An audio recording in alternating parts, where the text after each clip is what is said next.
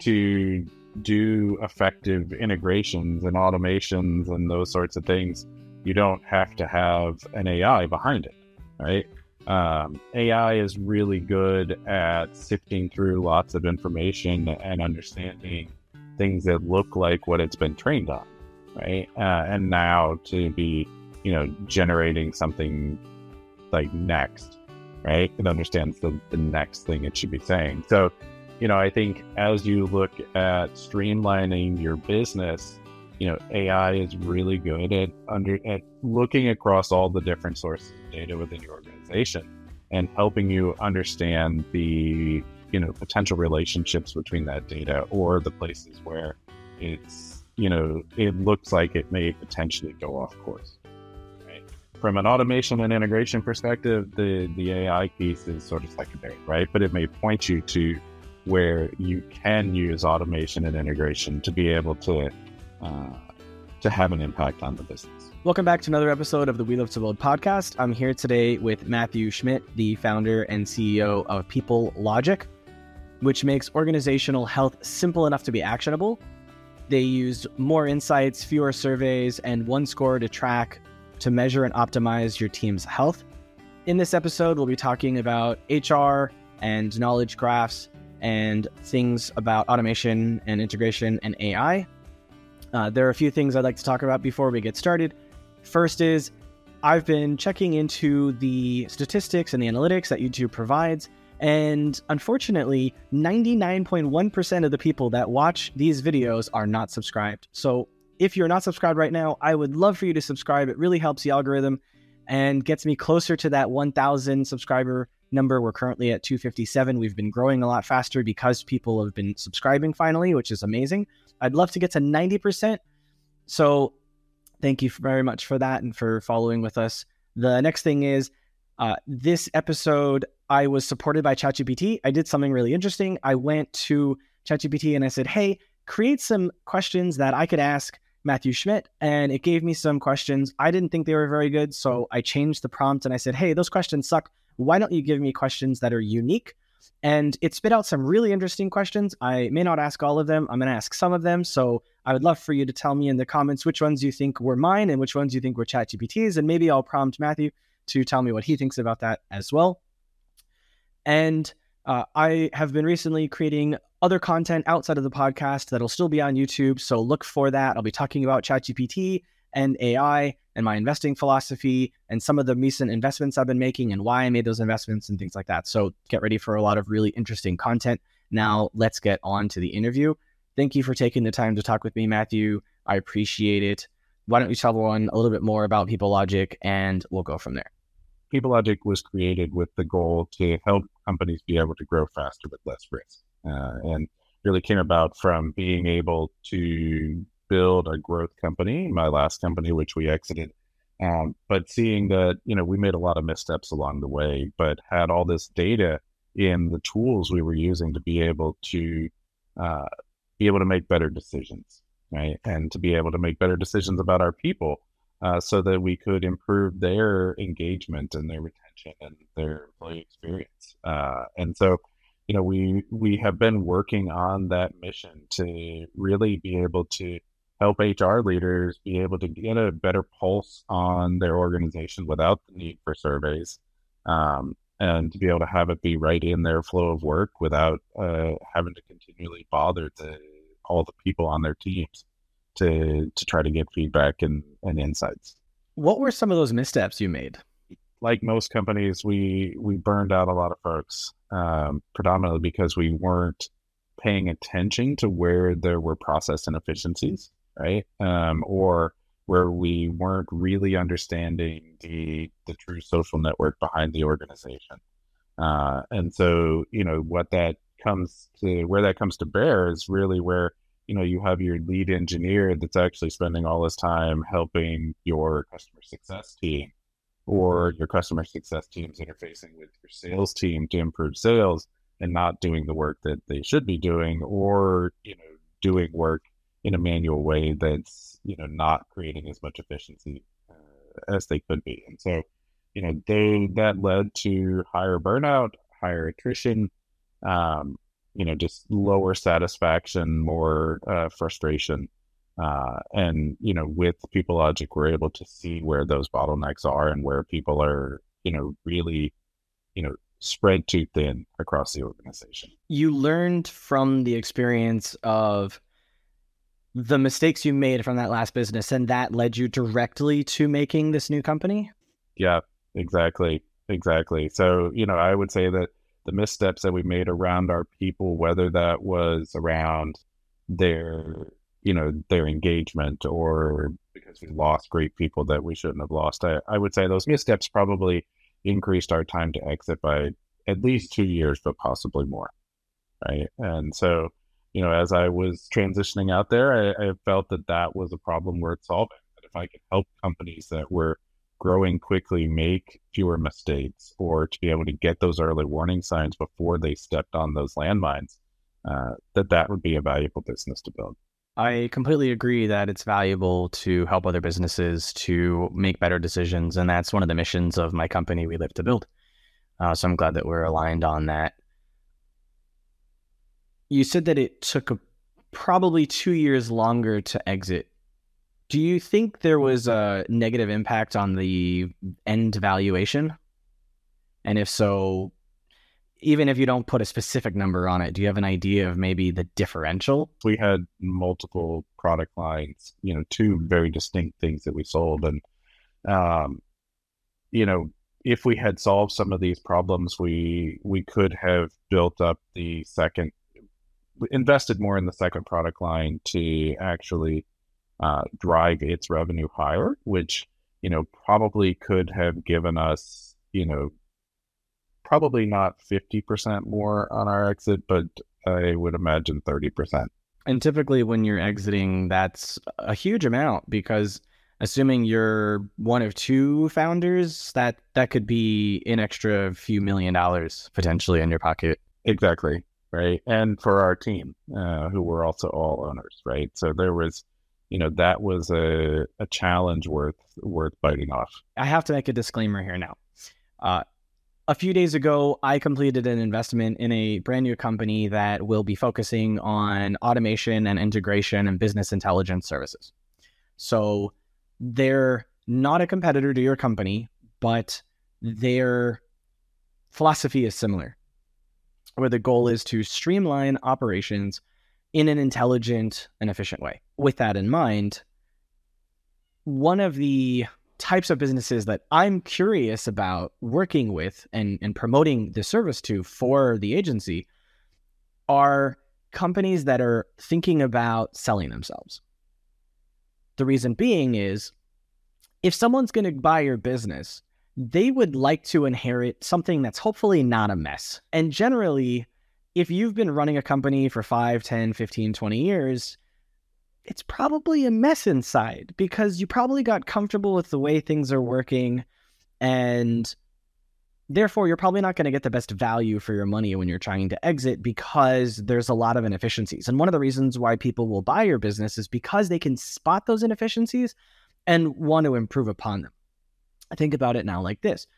If you work on streamlining your processes, automating your workflows, and integrating your different departments.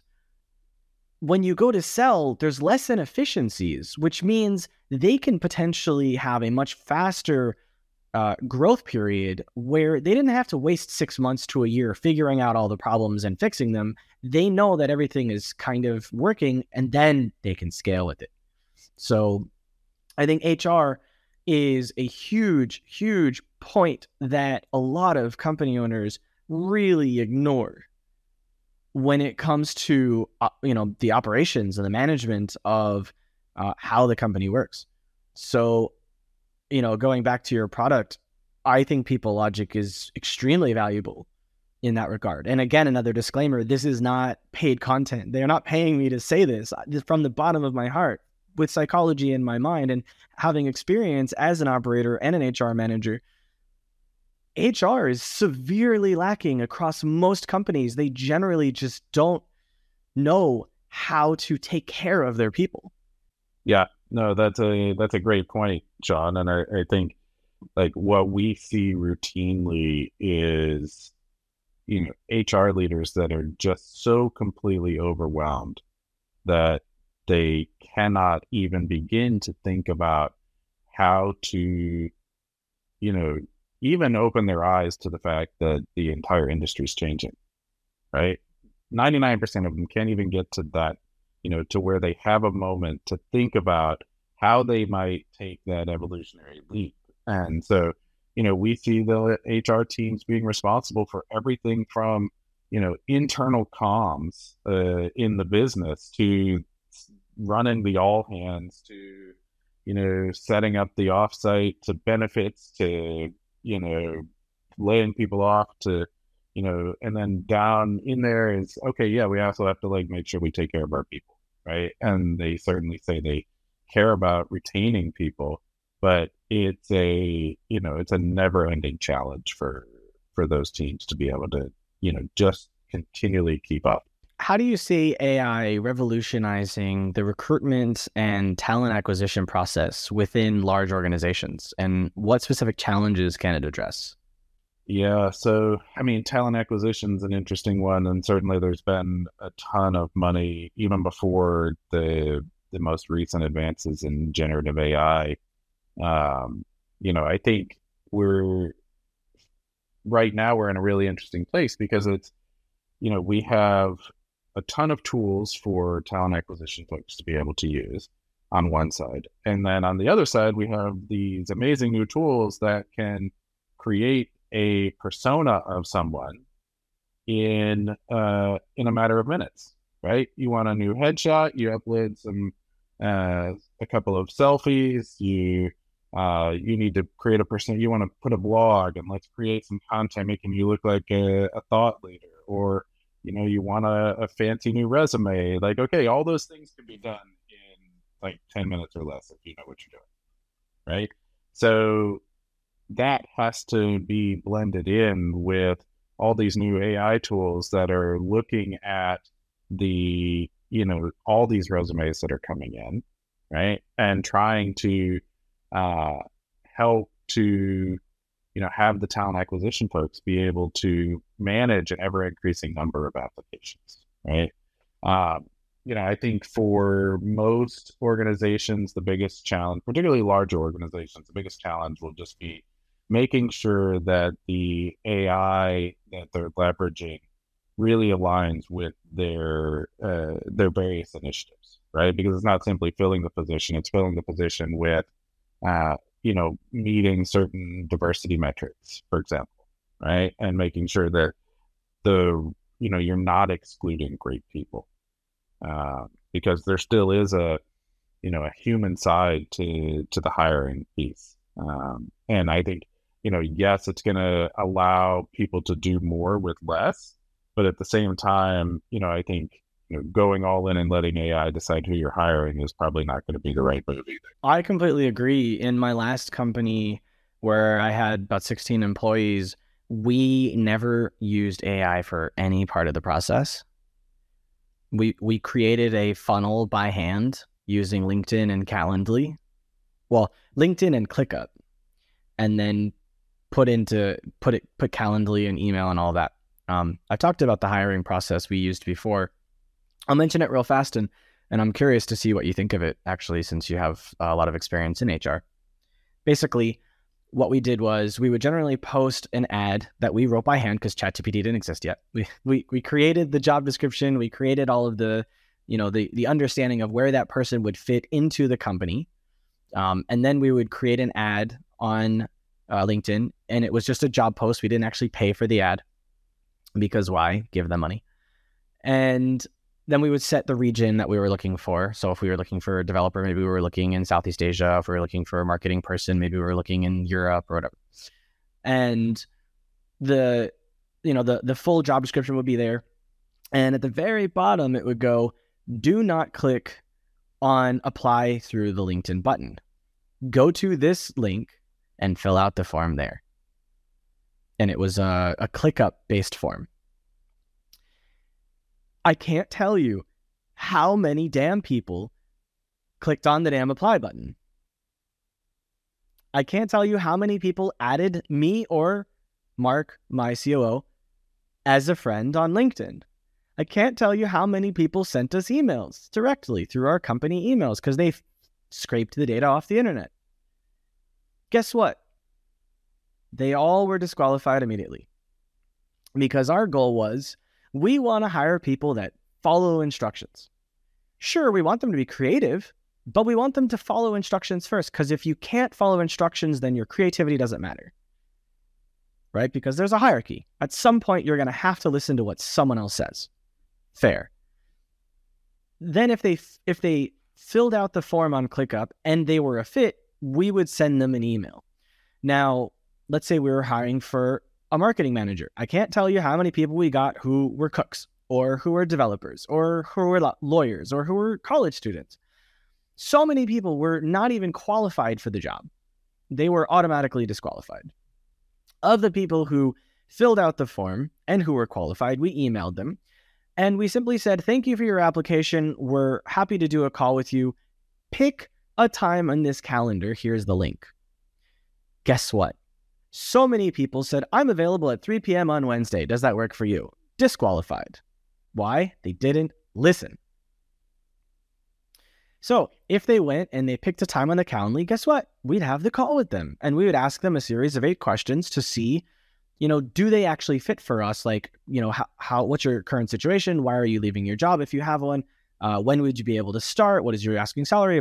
Just a kind of a basic thing if they were a fit, we would then send them another email introducing them to the next person, and that person would do a hiring test with them, a, a hard skills test. And if they passed the skills test, they would then go and have a final call with, you know, the the COO and and myself, whatever. Uh, we might have 400 applicants, and only like three or four were qualified and actually paid attention and followed instructions by the end of it. It was annoying but we got really good people because they were the only ones that survived.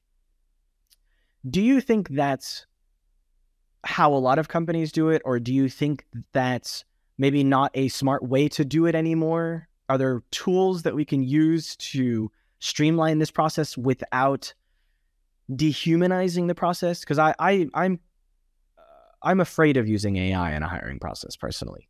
A startup probably shouldn't use AI in the hiring process, right? The the choice and the impact of the individuals at that early stage is too important, right? You don't want to hand off any of that or overlook a you know a hidden gem that you know might be a great fit ultimately but you know maybe is you know a career changer right or is you know, changing industries or whatever, but they have good skills, right? Uh, and they can follow the process.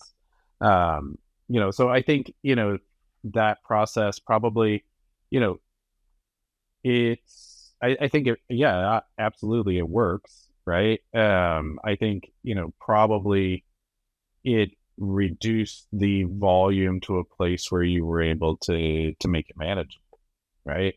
Um, because I do know as soon as you have those, you know, you have the apply button and you run it through LinkedIn, you're going to wind up with, you know, you, you could wind up with 400 or 500 applicants. And then somebody's got to go through those, right? And then you have to decide who you want to, to follow through. So, you know, when you're dealing with that kind of volume, does it make sense to, you know, at least have some tool that, you know, breaks it down into different buckets like I could see that like where it's a classifying sort of thing, right? So we, you know, this person has all the skills that we uh, that we want to see, and this person, uh, you know, follow the instructions and, and so on, right? I'm not sure of the current state of the art in the you know in that world right now. We tend to play a little bit later in the HR stack than the talent acquisition space, but um, you know, I think it's all about a question of volume and how many of you are trying to get through and how many on your team um, are responsible for the hiring process. What's an example of how you've helped a company to kind of transform their HR functions and, and improve the way that they manage that? We have a couple of uh, you know really key case studies, and the the big thing that we tend to help them do is allow the HR teams to uh, push down some of the responsibility, some of the management of employee engagement down to the individual managers of teams to allow them to understand where they have their risk and bring that into their one-on-ones and their team meetings and whether that's around operational inefficiencies or whether it's around the the more human side of you know people being overloaded or having uh, you know those you know becoming that influencer across the organization. Um, you know that allows the hr team to then become a bit more strategic right uh, instead of being constantly putting out fires.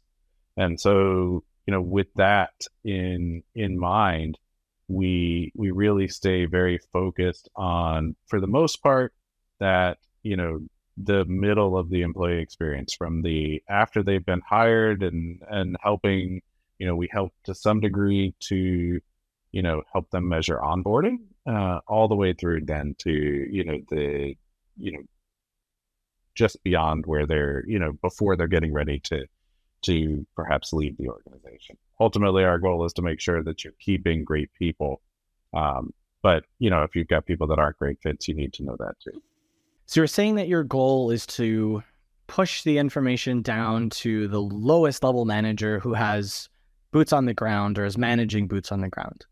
But doesn't that start from the high level? And if so, how do you create a high level strategy with a company in order to enable that? Because it really starts from top down, I think the initial place that we start within an organization is that highest level uh, person, uh, whether that's you know in HR typically, right? So we we start by working with the HR teams or the people teams, and we we work with them to create sets of enablement content, right? So whether that's you know here's how you message this to the organization, here's how you uh, you know work to train the individual managers. Here's our understanding of your goals for the year. Um, you know here's the you know your current engagement levels from your last surveys. Um, and here's your you know your current uh, attrition levels right?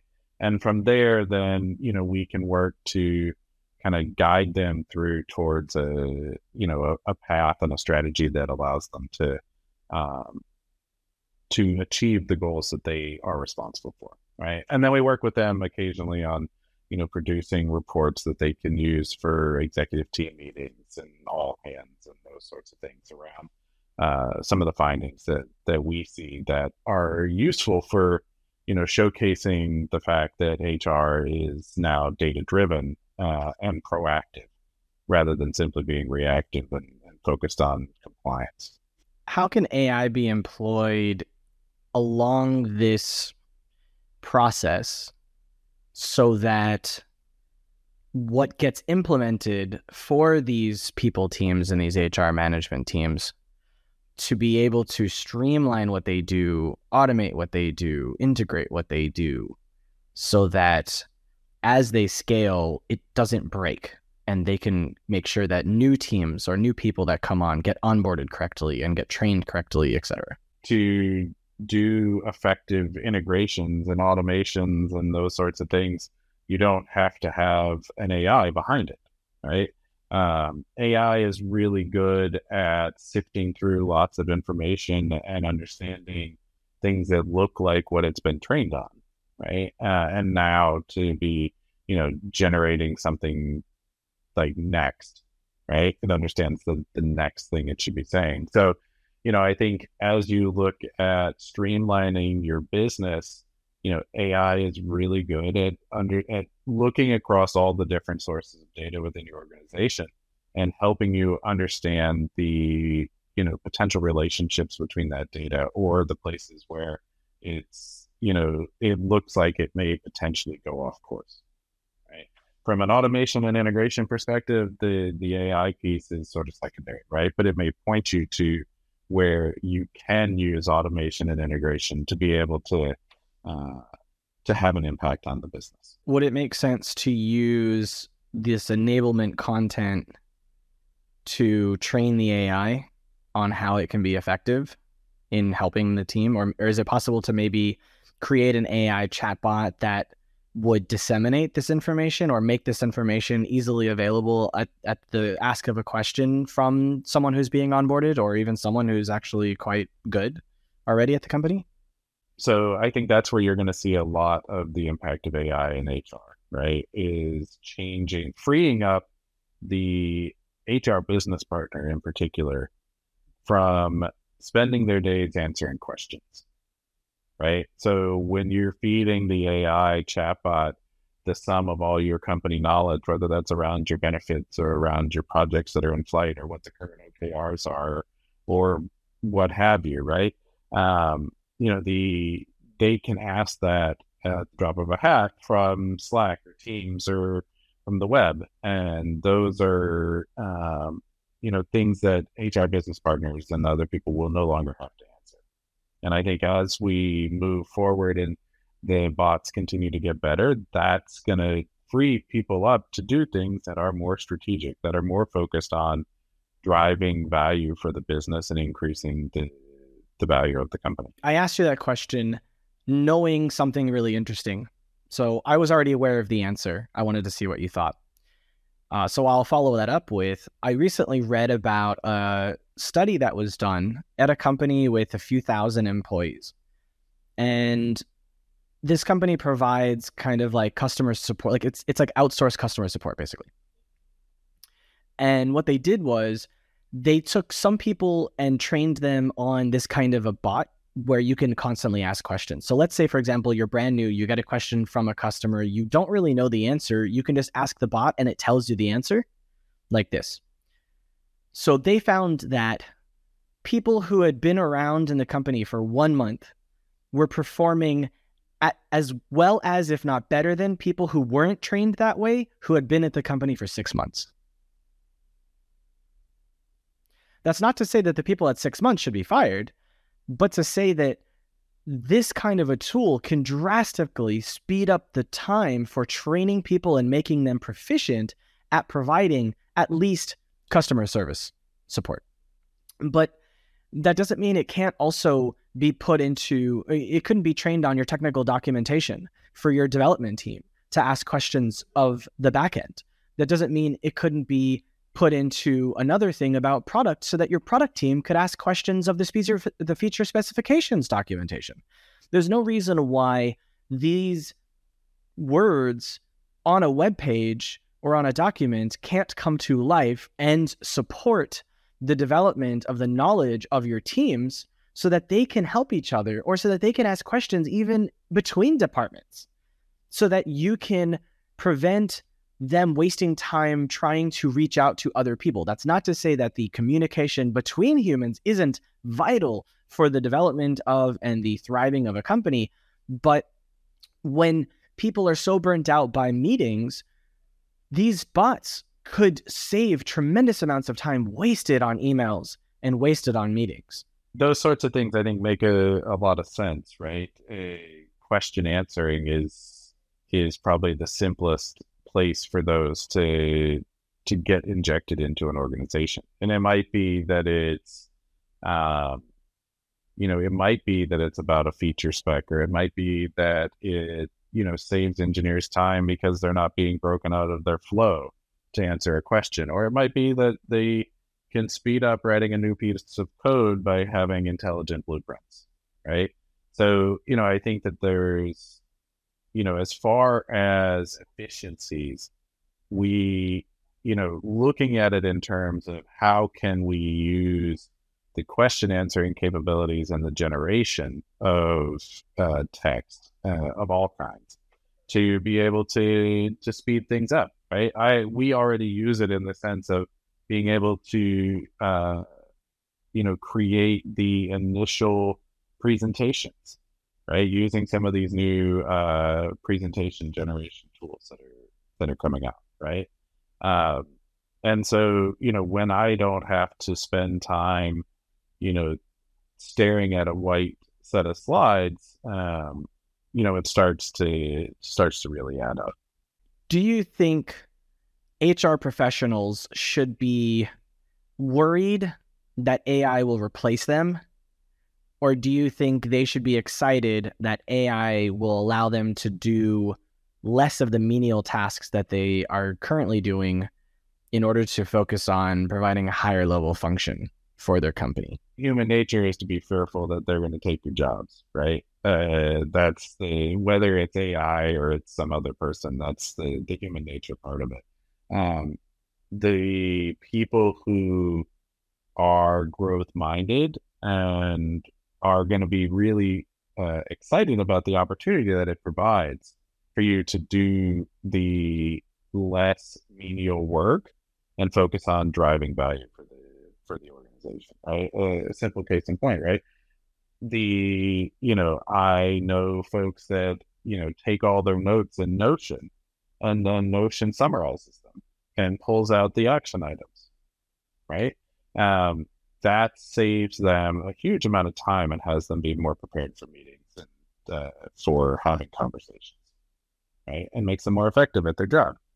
And so, and causes them less stress because they're, um, you know, they're able to stay up to speed better with a lot of things being thrown at them. So, you know, in my mind, those that embrace the uh, the efficiencies that those types of tools can bring and the acknowledging that it's going to make them better at their job and take away the stuff that nobody actually likes doing, right? Um, nobody really wants to answer yet another question about benefits, right? Uh, or the 401k. Um, then they should be super excited that they get to do something that, that adds more value to the org. Do you think AI has a place in performance evaluation, which could lead to letting someone go or giving them a raise or giving them a promotion? And if so, what does it look like now and what should it be? How should humans work with AI or should AI have complete control? Or? That's a really difficult question, right? And it's part of the reason why we step into, you know, leveraging the latest AI very carefully, right? Frankly, because we deal with a lot of, you know, is surfacing whether someone's at risk for attrition. And we want to be you know, pretty damn right uh, that we're not surfacing the wrong information. In performance management, you know, there, let's be honest, right? That process is entirely broken, right? The current way that people do performance reviews is hugely time consuming, uh, not particularly effective, right? Filled with tons of bias. Um, and, you know, hasn't seen a major overhaul in, in quite some time, right? Now, there are some interesting companies that are out there doing really interesting things. Companies like Confirm that are using ONA to uh, kind of turn the the 360 process on its head and to save you a bunch of time. Uh, but by and large, companies are are pretty inefficient at how they do performance reviews. Right, it takes days uh, for a single manager to do that, and then it all has to be collated and, and so on. So you know, there is, I think, a huge amount of risk in removing the human components from that process uh, by leveraging AI. Um, you know, do I think that it could, you know, you could use AI to, you know, try and score the reviews on a couple of different quadrants? Um, yes, you could right? You could see, okay, how does this relate to, you know, alignment with our values, right? Or how does this relate to, you know, completion of their OKRs or their their goals, right?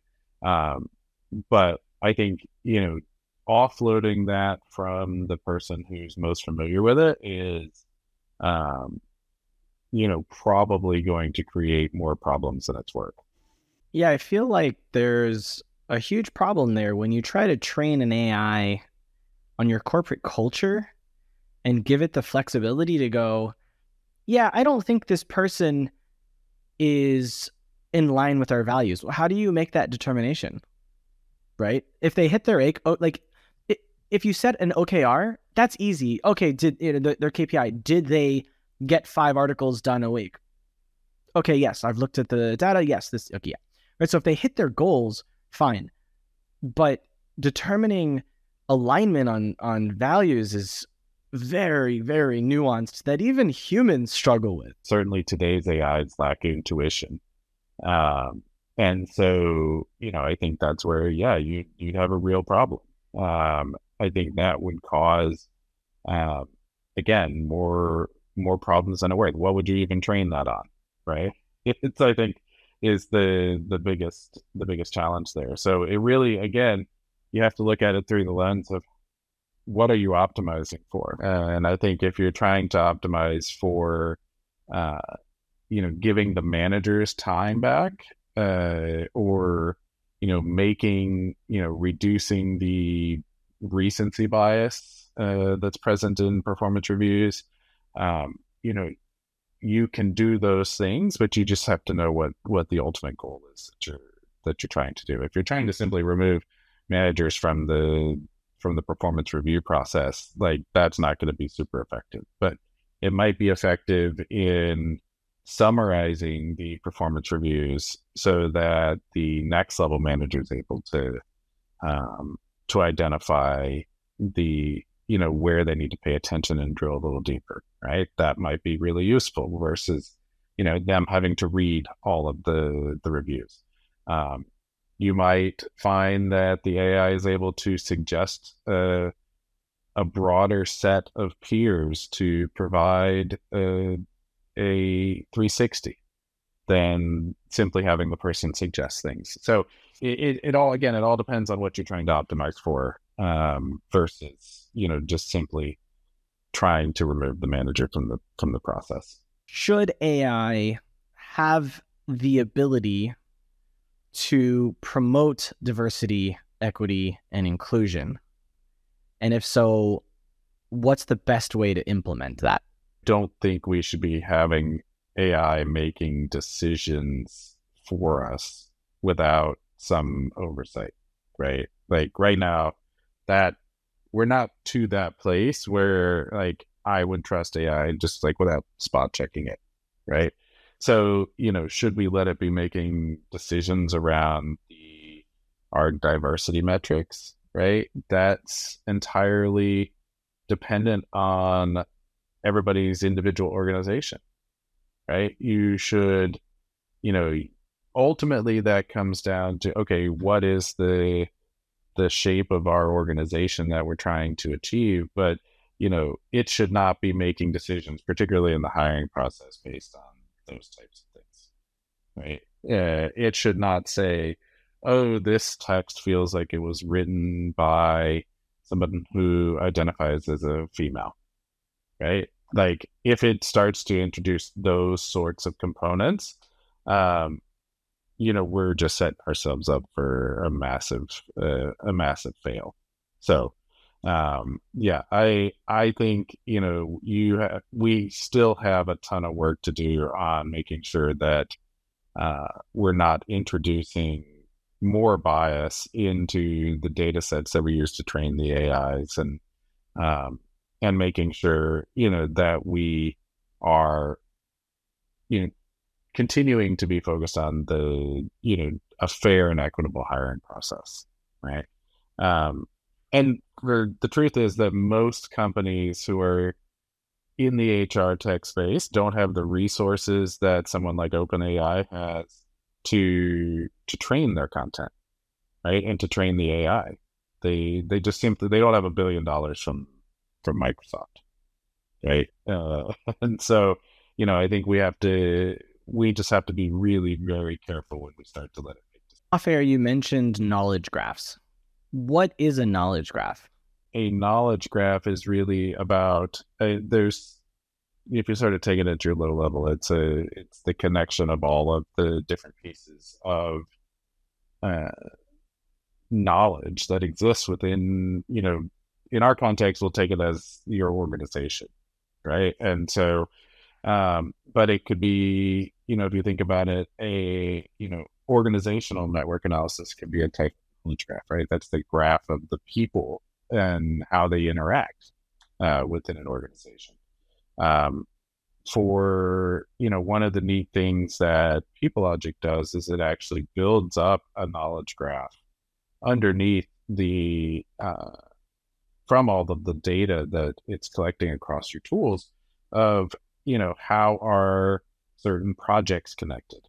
And so not just the or you know certain deals and customers and those sorts of things. And so you know we build not just the graph of the people and how they're connected but it's the people and what they're working on um, and the information within the organization so that then we can start to understand the the impact to a business around certain areas. So, do you think an AI would be useful in sorting through that data to make higher level distinctions that could then act like a business intelligence system to help these companies make better decisions around how the organization operates?